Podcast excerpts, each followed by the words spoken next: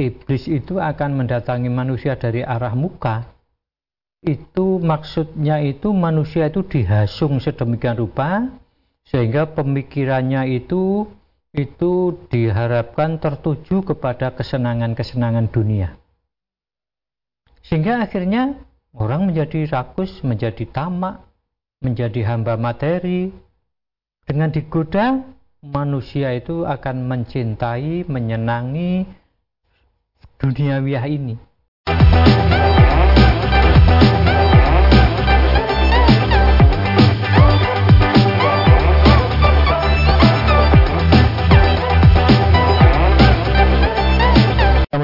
Assalamualaikum warahmatullahi wabarakatuh. Saudara pemirsa channel terpilih MTA TV di mana pun Anda berada. Puji syukur Alhamdulillah senantiasa kita panjatkan kehadiran ilahi Rabbi Allah subhanahu wa ta'ala Atas kenap karunia nikmat dan juga rahmatnya untuk kita semua Di perjumpaan awal aktivitas pagi hari ini Kita jumpa kembali di program unggulan Fajar Hidayah Dan Alhamdulillah sudah hadir Ustaz Sesadono yang nanti akan melanjutkan pelajaran sekaligus memberikan pencerahan untuk kita semua di kesempatan kali ini.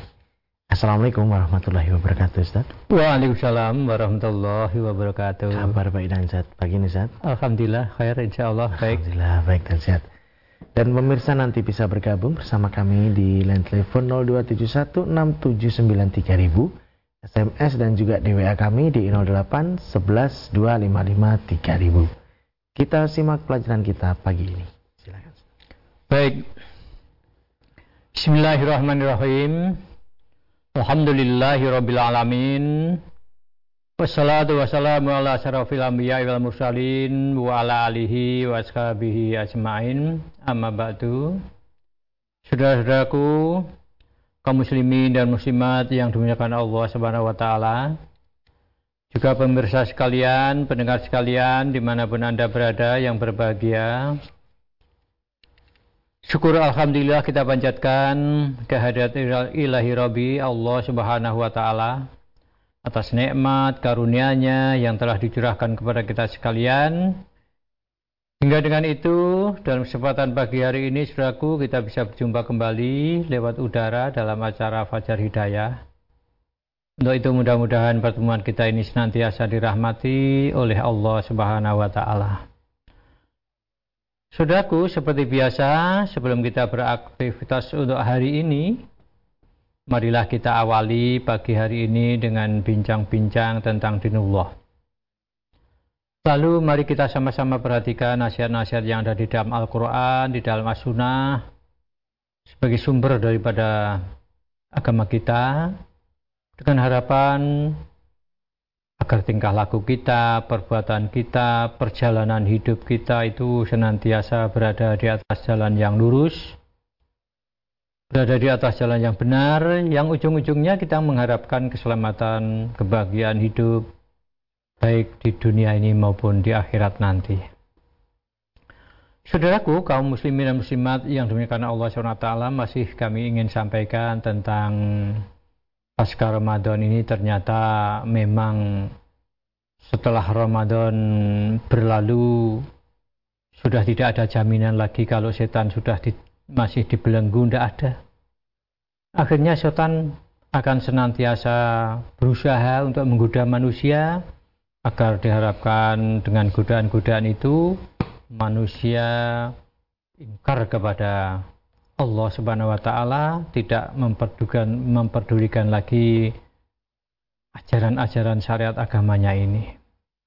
Nah, ini Saudaraku, yang ini yang perlu kita waspadai agar supaya kita tidak mudah termakan oleh godaan-godaan setan karena apa?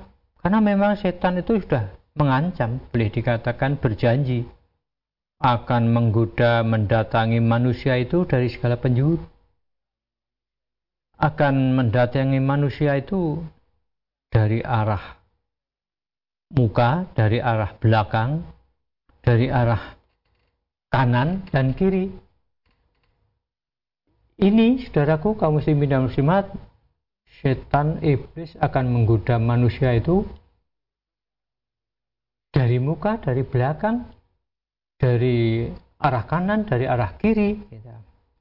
Sumala atainahum min baini aidihim wa min khalfihim wa an aimanihim wa an samailihim wa la tajidu aksara aksarahum syakirin jadi setan ayamnya luar biasa kan mendatangi manusia itu dari arah muka dari arah belakang dari arah kanan dari arah kiri sehingga dengan godaan setan itu nanti tidak banyak orang yang bersyukur kepada Allah yang punya daya tahan sehingga tidak termakan oleh godaan setan semacam itu. Nah, saudaraku kaum muslimin dan muslimat yang dimuliakan Allah SWT, yang perlu kita ketahui itu godaan dari muka. Maksudnya apa? Dari belakang, artinya apa? Dari kanan, dari kiri, itu apa? Nah, di sini saudaraku kami sampaikan tentang tafsirnya Ibnu Jarir atau Bari bahwa beliau itu menafsirkan bahwa iblis itu akan mendatangi manusia dari arah muka itu maksudnya itu manusia itu dihasung sedemikian rupa sehingga pemikirannya itu itu diharapkan tertuju kepada kesenangan-kesenangan dunia sehingga akhirnya orang menjadi rakus, menjadi tamak, menjadi hamba materi. Dengan digoda, manusia itu akan mencintai, menyenangi dunia duniawiah ini. Nah, sehingga saudaraku akhirnya orang karena sudah cinta dunia, segala aktivitas hidupnya itu hanya untuk kepentingan-kepentingan dan kesenangan-kesenangan dunia ini saja. Nah ini saudaraku, ini setan atau iblis itu menggoda manusia agar supaya memandang kehidupan dunia ini sangat menyenangkan. Gitu. Sehingga akhirnya melupakan tentang dinullah itu. Dia berharap agar supaya hidup dengan segala kesenangannya itu bisa dicapai itu. Nah, sehingga dia walaupun setiap hari melihat ada orang meninggal, bahkan juga dia sempat takziah, tetapi tidak mengetuk hatinya, tidak menjadikan ibroh dengan apa yang dilihat itu.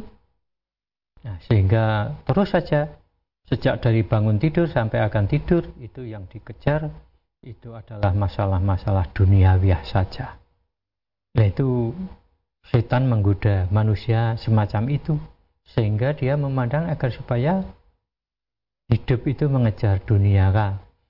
Kemudian saudaraku dari arah belakang apa maksudnya? Dari arah belakang itu manusia itu digoda oleh iblis, setan agar supaya menafikkan akan datangnya hari akhirat dibisikkan, digoda dari pikirannya bahwa akhirat itu hanya angan-angan, akhirat tidak pernah ada. Nah, sehingga dengan itu agar supaya dia tidak mengarah kepada kepentingan-kepentingan hidup di akhirat itu. Nah, sehingga akhirnya apa saudaraku? Allah mengatakan kalau orang-orang itu tidak percaya dengan datangnya hari kiamat itu apabila yang disebut agama Allah, yang disebut dinullah ini, itu hati itu menjadi kesal. Wa idza dzukirallahu wahdah isma'azzat qulubul ladzina la yu'minuna bil akhirah. Begitu.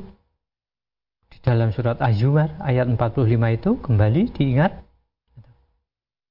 bahwa di dalam ayat itu mengatakan apabila yang disebut itu Allah dan dinullah yang disebut itu hanya agama atau kegiatan-kegiatan yang mengarah kepada sabilillah, mengarah kepada agama. Isma'ajat qulubul ladina la yu'minuna bil akhirat. Hati itu akan menjadi kesal. Hati menjadi kesal apabila yang dibicarakan, diceramahkan, apalagi you know, setiap saat hanya membicarakan soal-soal akhirat, itu dihasung sedemikian rupa agar supaya orang itu tidak menyukai mendengar tausiah-tausiah yang berkenaan dengan dinullah itu. Tetapi apabila yang dibicarakan itu selain daripada agama,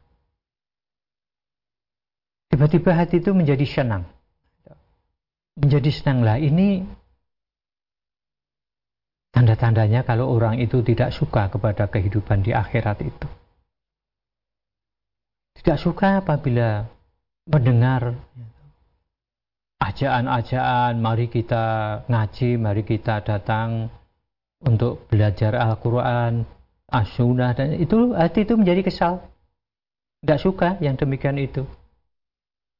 Nah, itu pertanda saudaraku kalau orang-orang yang sedemikian itu sudah termakan oleh godaan iblis, oleh godaan setan yang datangnya itu dari belakang sehingga dia menafikan seolah-olah tidak percaya dengan datangnya hari kiamat, hari berbangkit, hari pertanggungan jawab, itu tidak percaya.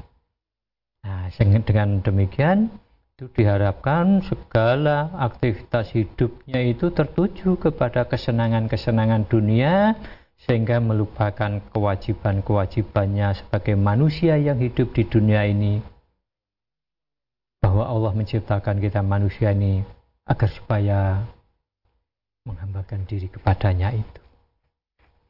Nah, kemudian saudara-saudaraku kaum muslimin dan muslimat yang dimuliakan Allah Subhanahu wa taala, godaan dari arah kanan apa maksudnya? Iblis setan menggoda manusia ini dari arah kanan.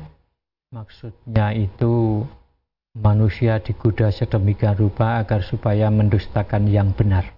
Al-haqqu. Al-haqqu mir rabbika, al-haqqu mir rabbikum. Jadi di digoda hatinya, digoda pikirannya, agar supaya manusia itu suka mendustakan kebenaran itu. Tidak mempercayai kebenaran, bahkan dibuat ragu terhadap kebenaran itu. Padahal kebenaran Al-Quran itu, saudaraku, itu ditandaskan oleh Allah Subhanahu wa taala itu la Tidak ada keraguan sedikit pun baik itu isinya, kandungan isinya ataupun bahwa Al-Quran itu adalah wahyu dari Allah. Tetapi setan menghasung kepada manusia digoda pikirannya agar supaya menaruh ragu. Sehingga bagaimanapun juga namanya Al-Quran itu tidak ada keraguan, laroi bafi, tetapi orang yang meragukan itu ya banyak. Walaupun tidak bisa diragukan, tapi orang meragukan itu banyak. Nah, orang-orang yang meragukan tentang kebenaran Al-Quran ini hakikatnya termakan oleh godaan setan dari arah kanan itu. Nah, oleh sebab itu, saudara-saudaraku, kaum muslimin dan muslimat yang demikian Allah SWT, apabila orang itu sudah mulai tergoda oleh setan, tergoda oleh iblis. Dari arah kanan itu tadi, agar supaya meragukan, tidak percaya kepada kebenaran aku itu tadi, kebenaran yaitu Al-Quran itu, maka nanti istilahnya Allah itu akan istidrat memberikan satu apa itu kesenangan-kesenangan yang luar biasa dari segala penjuru tetapi akhirnya menuju kepada kebinasaan namanya istidrat kalau orang Jawa mengatakan dilulu, diberi kesenangan-kesenangan yang banyak, tetapi dengan kesenangan itu mengarah kepada kebinasaan. Nanti kalau orang-orang mendustakan kebenaran itu akan sedemikian rupa sehingga dikira aktivitas hidup segala sesuatunya itu menguntungkan, menyenangkan. Padahal ujung-ujungnya akan membinasakan dirinya itu. Nanti bisa dilihat dalam surat Al-A'raf itu ayat 182 itu. Itu namanya istidrat karena sudah mulai mengingkari, mendustakan ayat-ayat Allah Subhanahu wa taala itu. Sehingga akan diberi kesenangan-kesenangan duniawiahnya akan semakin sukses berhasil tetapi ujung-ujungnya dia akan mendapatkan yaitu kebinasaan itu. Nah kemudian saudaraku yang terakhir adalah godaan setan dari arah kiri itu maksudnya kebatilan. Manusia itu digoda oleh iblis tentang kebatilan di mana kebatilan itu dikemas oleh iblis itu sedemikian rupa sehingga menjadi indah sehingga menjadi mewah, menjadi elok. Akhirnya manusia itu tertarik dengan itu. Tertarik dengan kemasan yang indah padahal ujung-ujungnya itu merupakan satu kebatilan. Kebatilan sampai akhirnya tidak terasa kalau dia itu sebetulnya sudah berbuat satu kebatilan. Nah ini saudaraku, ini godaan-godaan setan kepada manusia itu dari segala arah. Sehingga apabila orang itu tidak punya daya tahan yang kuat menghadapi godaan setan semacam itu, ya bukan tidak mungkin. Bukan tidak mungkin kalau di dalam bulan Ramadan itu sedemikian rupa semangat beribadahnya, tapi keluar bulan Ramadan sudah kembali termakan oleh godaan setan itu sehingga seolah-olah tidak berkesan apa pun perbuatan-perbuatan baik dalam bulan Ramadan itu.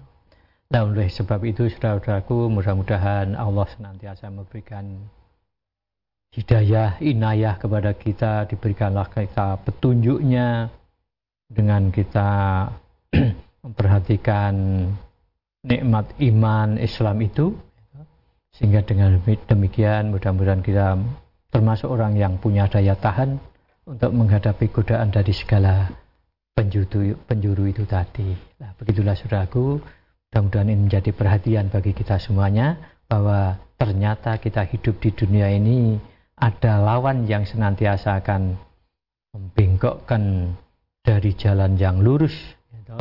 Jalan yang menyelamatkan, membahagiakan dunia dan akhirat, yaitu godaan iblis atau godaan setan itu.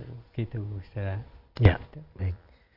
Baik pemirsa, kami harapkan Anda bisa bergabung bersama kami di line telepon 02716793000, SMS dan juga di WA kami di 08112553000. Namun sebelumnya kita akan simak beberapa informasi dalam rangkaian jeda pariwara berikut ini. Pemirsa channel terpilih MTA TV di mana pun Anda berada, terima kasih Anda masih setia bersama kami, khususnya di program unggulan Fajar Hidayah pagi ini. Kesempatan pertama kami persilakan di line telepon 6793000. Halo, Assalamualaikum. Halo, Assalamualaikum. Waalaikumsalam warahmatullahi Ya, dengan siapa di mana Bapak? Wasino di Pekanbaru. Ya, silakan Pak Wasino ya. Ya, Assalamualaikum Pak Ustaz. Waalaikumsalam warahmatullahi wabarakatuh. Eh, mau nanyakan ini Pak Ustaz misalnya anak kita mau menikah tapi dapat orang jauh mm-hmm. lalu nanti mau kepergiannya kita bikin acara syukuran gitu bisa itu pak itu aja kenduri gitu maksudnya pak. Assalamualaikum warahmatullahi wabarakatuh. Waalaikumsalam warahmatullahi wabarakatuh. Iya jadi kalau punya menantu jauh tempatnya ya, di rumah mengadakan kenduri, mengadakan waliman di rumah, nah, ya boleh saja namanya mengundang tamu-tamu yang merupakan bentuk iklan atau mengumumkan nah, kepada tetangga-tetangga di mana anak saya sekarang ini sudah, tapi dengan catatan tidak dalam arti kata selamatan. Nah, kenduri kalau di sini, ya, di sini itu identik dengan keselamatan. Ya, jadi ada unsur-unsur selamatan itu tadi lah.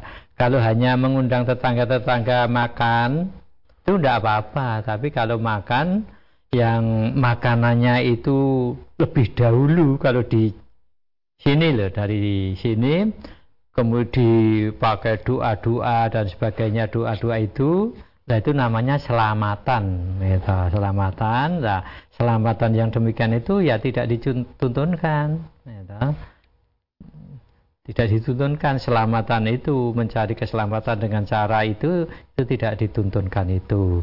Tapi kalau hanya mengundang dalam arti kata memberitahu kepada tetangga-tetangga mungkin karena anaknya sekarang ya nikah tapi di jauh ya jauh Nah, itu boleh saja mengundang makan sambil diberitahukan ya, kepada tetangga bahwa anaknya sekarang itu sedang menjalankan prosesi pernikahan itu sehingga nanti kalau suatu saat pulang pulang sudah berduaan artinya tidak sendirian lagi nah ini sudah tetangga-tetangga itu sudah tahu oh ternyata memang sudah ya, melangsungkan pernikahan di sana karena jauh itu tadi lah. Yang demikian itu boleh-boleh saja, tapi ya itu tadi tidak dengan istilah saya di sini itu ya dengan selamatan itu tidak hanya mengundang biasa, mengundang makan kepada tetangga dalam rangka memberitahukan kepada tetangga-tetangga kalau anaknya itu sekarang ini dalam apa tengah menjalankan prosesi pernikahan tapi ya di jauh sana di kota yang jauh gitu gitu. Ya baik. Kami persilahkan penelpon berikutnya. Halo assalamualaikum halo assalamualaikum. Ya.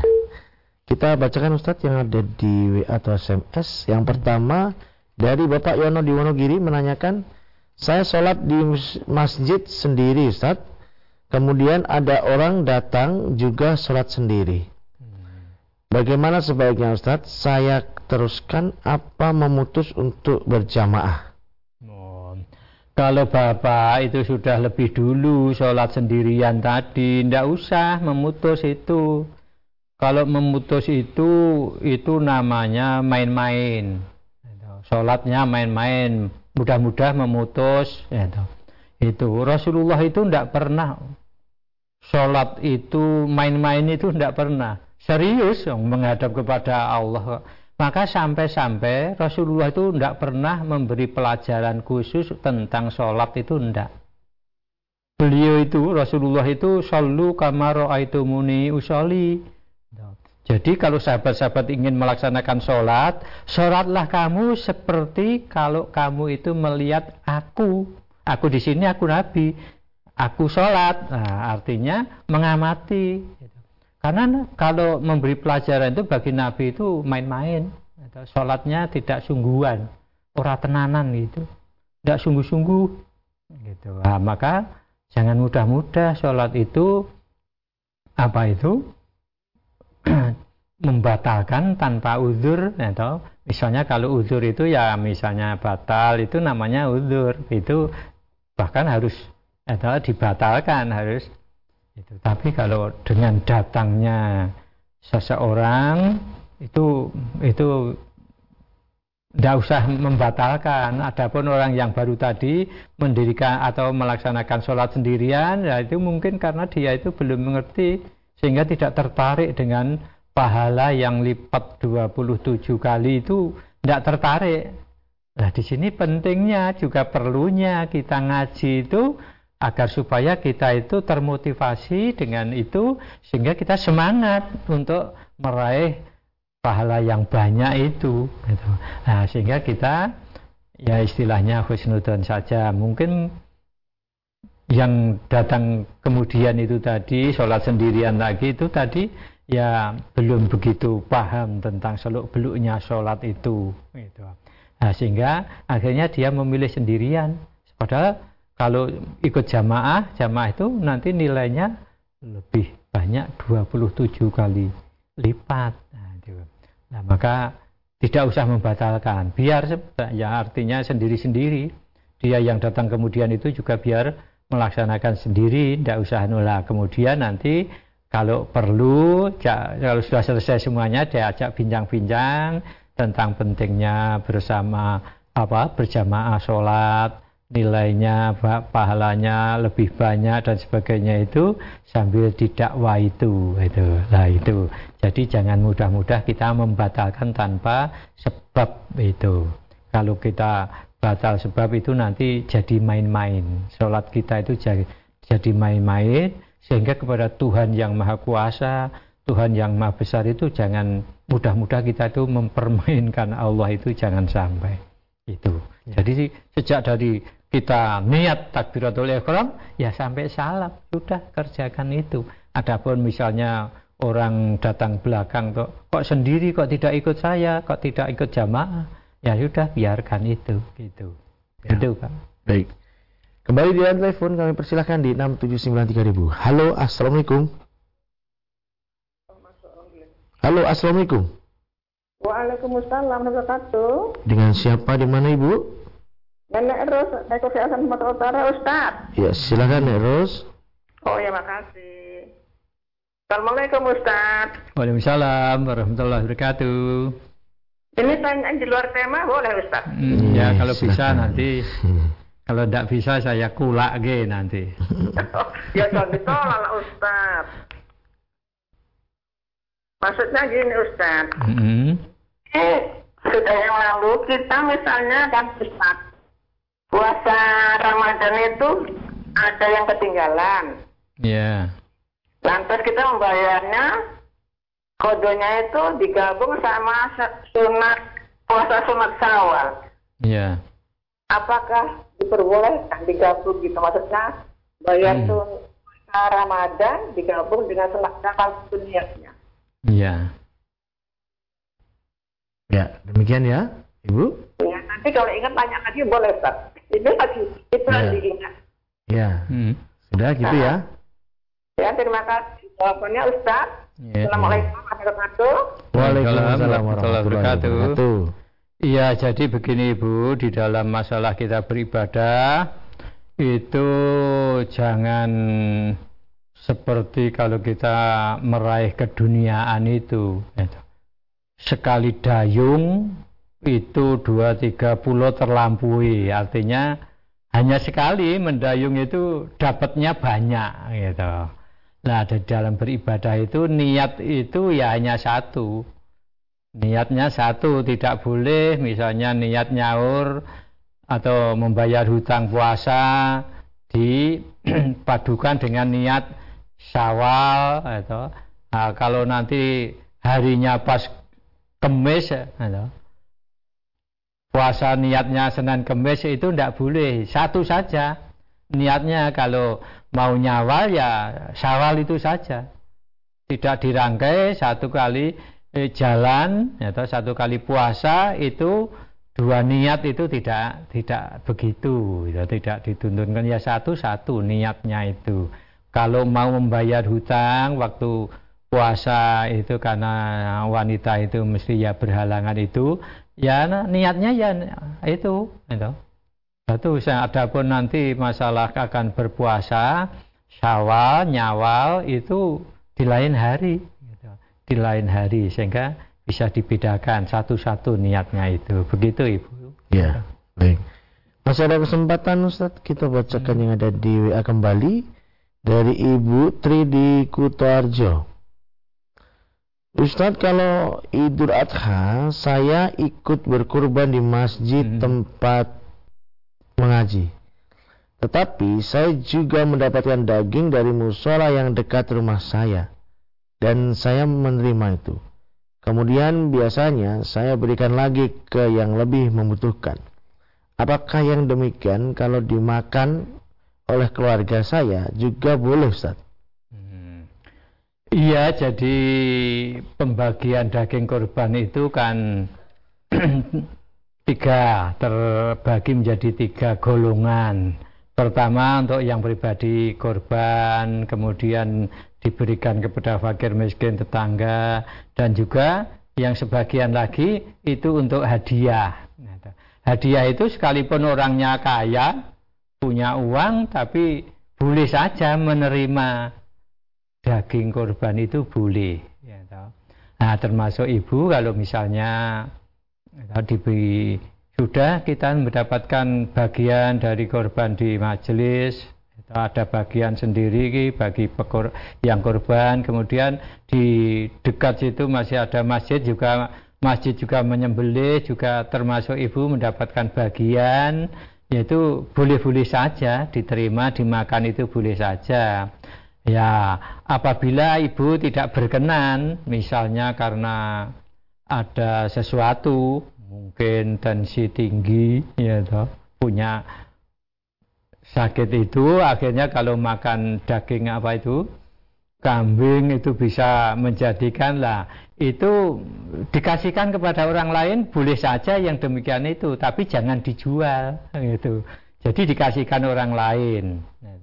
Diberikan mungkin yang sehat-sehat yang anu itu boleh diberikan itu gitu eh, jadi kalau kita tidak suka, itu tidak boleh dijual, tapi diberikan kepada yang lain. Tapi kalau misalnya di dalam keluarga tadi, kalau ibu tadi tidak misalnya berkenan karena kesehatan misalnya, dimakan keluarga ya boleh-boleh saja itu. Jadi itu pembagian daging kurban itu, ya, jadi diberikan kepada yang korban itu sendiri sepertiga maksimalnya ya, maksimalnya sepertiga juga kepada tetangga juga kepada fakir miskin juga mungkin dihadiahkan ya dihadiahkan mungkin kita punya kenalan di lain kampung atau di mana agak jauh lah diberi daging kurban itu boleh saja yang demikian itu gitu ya masih ada kesempatan kita bacakan lagi Ustaz pertanyaan hmm. berikutnya dari saudara kita yang ada di Jambi, Ustadz, orang yang menyuap menjadi PNS atau polisi itu, hmm. apakah akibat dari godaan setan, Ustadz? Iya, semua itu ya termasuk itu. Cuma perlu kita ketahui, ada orang mengatakan suap dan pelicin itu berbeda. Gitu.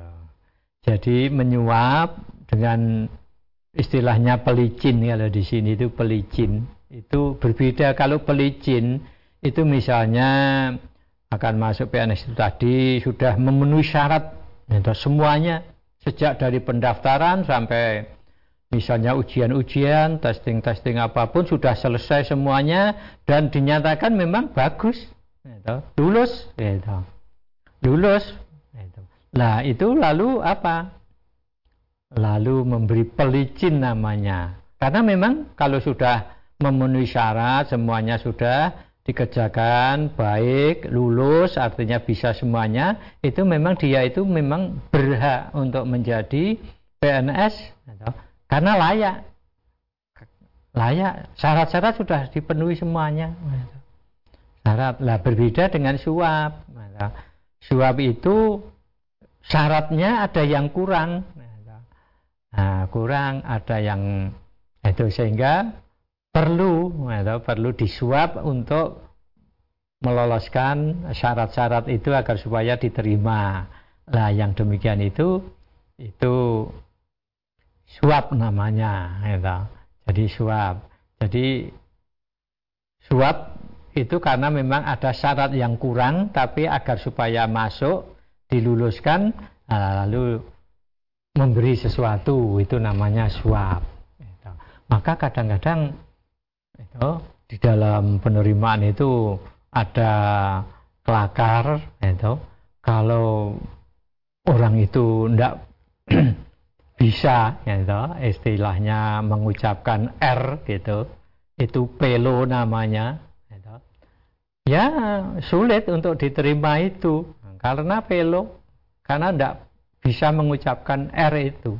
Nah, nah perlu, nah, walaupun syarat-syaratnya penuh, tapi kalau tidak bisa mengucapkan R itu ya tidak akan diterima itu itu kelakar orang-orang itu. R itu apa toh? R itu rupiah maksudnya itu. Rupiah kalau tidak bisa mengucapkan rupiah itu, ah itu pelicinnya kan masih itu tidak masih kurang, kurang pelicinnya itu. Nah, gitu. Itu orang berkelakar semacam itu. Sekarang itu sejarahnya begitu sehingga bisa dibedakan antara pelicin dengan suap. Nah, suap itu karena ada sesuatu yang kurang agar supaya bisa diterima lalu memberi sesuatu namanya suap tapi kalau semuanya syarat-syarat itu sudah gitu, dipenuhi semua dan boleh dikatakan gitu, lulus semuanya nah, sehingga orang itu sebetulnya ya memang sudah layak diterima itu layak nah untuk itu perlu adanya bisa mengucapkan R itu tadi sebagai pelicin itu. Nah, jadi berbeda itu. Bisa diterima mudah-mudahan ini. Mm-hmm. Gitu. Ya. Baik Ustaz, sekiranya sudah di penghujung perjumpaan kali ini ada yang bisa disampaikan sebagai nasihat silakan Ustaz. Baik, saudara-saudaraku kaum muslimin dan muslimat yang dimuliakan Allah Subhanahu wa taala. Begitulah kehidupan kita manusia itu sehingga manusia itu hakikatnya penuh dengan ujian-ujian dari Allah Subhanahu wa taala.